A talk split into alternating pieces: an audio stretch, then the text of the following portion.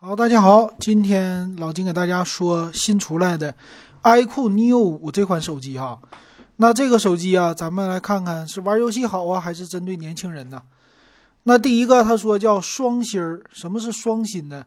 第一个就是骁龙八七零的处理器，这次骁龙八七零的铺货速度还是非常快的。呃，对比的话呢，还是对比骁龙八六五啊，呃，这个性能就不用多说了吧。骁龙八六五 Plus 比它强那么一点点的一个处理器，但是作为性价比的机型，现在很多都这么来采用了。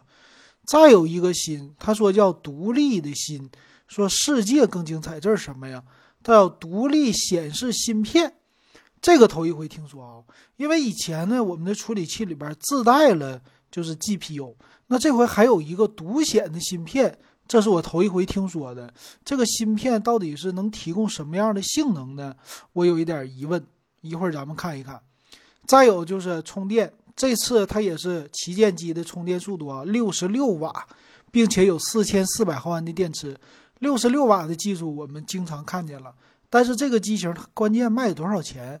如果是两三千块钱，六十六瓦，那是非常不错、非常具有性价比的这种机型了，也是 Type C 的接口啊。充电那基本上一个小时之内，或者是半个多小时就充满了。再有，嗯，应对大充电是什么？石墨烯这种散热，还有液冷散热啊。当然看起来是放在电池后边的，就是机身后侧，前面是没有的。还有呢，玩游戏的这些性能。它也用了一个叫运存扩展的功能，哎，这个运存呢，在你的整个的什么一百二十八 G、二百五十六 G 存储上面会给你多画三个 G，作为一个缓存的空间，增加你的内存。哎，这个技术好像最近有说新闻上说是什么？原来华为的底层的技术，然后这算是 OPPO 加 vivo 加他们给用过来了，因为这技术是开源的。好像是这样的啊，大家可以给老金留言说一说是不是？反正这个手机主打就是玩游戏了。那外观呢，其实没什么太大的变化，就是一个三摄。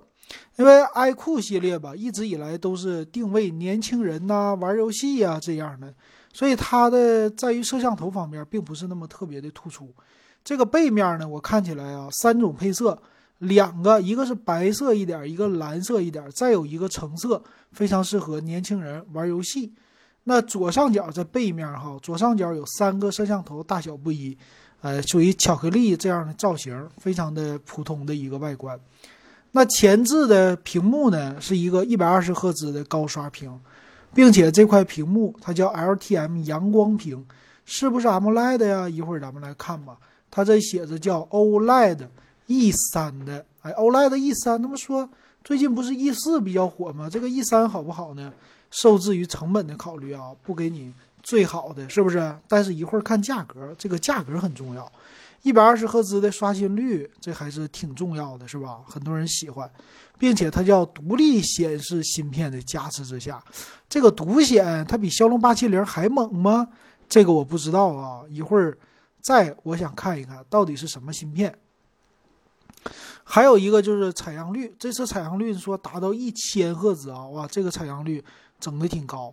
还有一个触动马达，所以你能看出来，哇，这些就是简直就是为了玩游戏制造的一个手机啊，属于电竞机。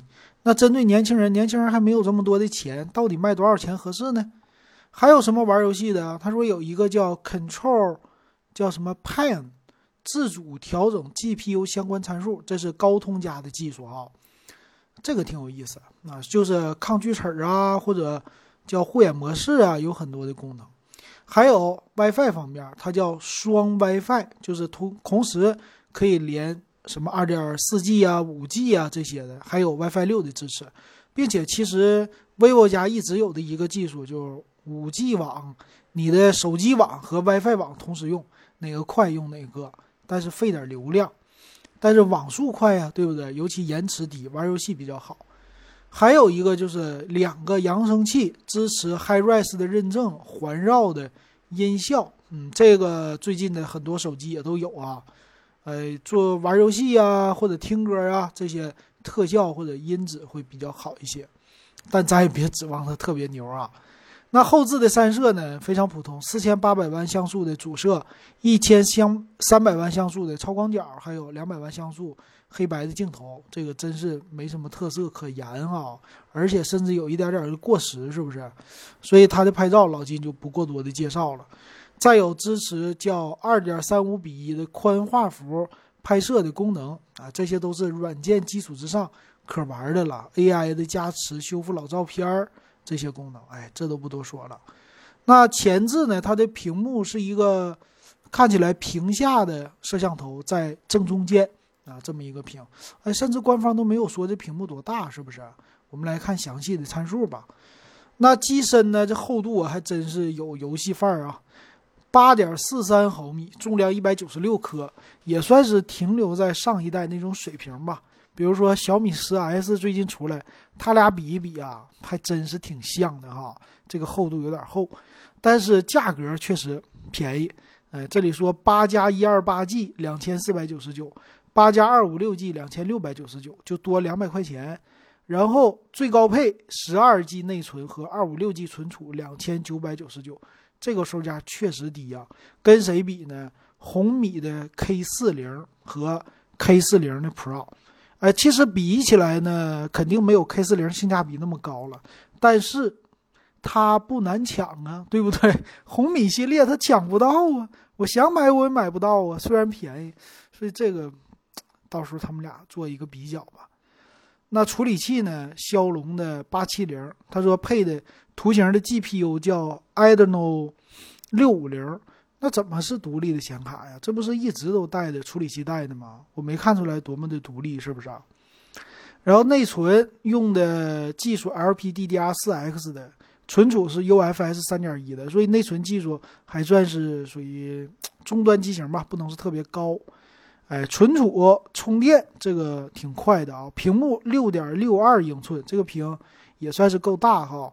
呃，分辨率二四零零乘一零八零的。那并不是啊，AMOLED 屏，OK，那 AMOLED 屏这个颜色显示啊什么的还是行的，一百二十赫兹的刷新率可以。前置摄像头一千六百万像素，那就是给你拍个影儿。后置刚才已经说过了，所以一般，但是能拍四 K 的视频。五 G 双频的 WiFi，那 WiFi 方面呢，蓝牙六它没有说支持啊啊不对，WiFi 六啊，他刚才说了支持哈。并不是不支持的，蓝牙呢五点一的技术，并不是蓝牙五点二，Type C 的接口够用够用啊。OK，这就是这机器的功能。看起来这个售价如果限期，我估计优惠不大，不可能有优惠了。适合呢年轻人喜欢 vivo 的品牌，哎，不喜欢小米，就是说我不选小米，不选 K 四零，我就想能买到的机型，那可以看看这个。那毕竟价位低嘛，买哪个版本呢？啊？十二加二五六的这性价比其实不算特别高，啊，但是买哪个买中间吧，老金觉得存储大一点，二百五十六个 G 啊，八 G 内存也足够了。毕竟它不还有一个存储的技术吗？你多花三百块钱多四个 G 的内存，你愿不愿意呢？如果单纯的为了性价比，其实二四九九的版本也就足够了，因为它。高版本也就是一个内存和存储的差异，没别的。但你玩游戏，很多人就是玩王者荣耀、吃鸡什么的，高内存其实也用不到啊。这是老金的感觉啊。所以他要是不降价，现在这个价格也算是有现货，就值得买一买了。骁龙八七零还是够用的。缺点呢，很也很明显，比如说拍照、摄像头方面，再有一个就是机身的厚度和重量方面，这是一个小缺点。别的我觉得都 OK。OK，那感谢大家的收听还有收看，咱们今天就说到这儿。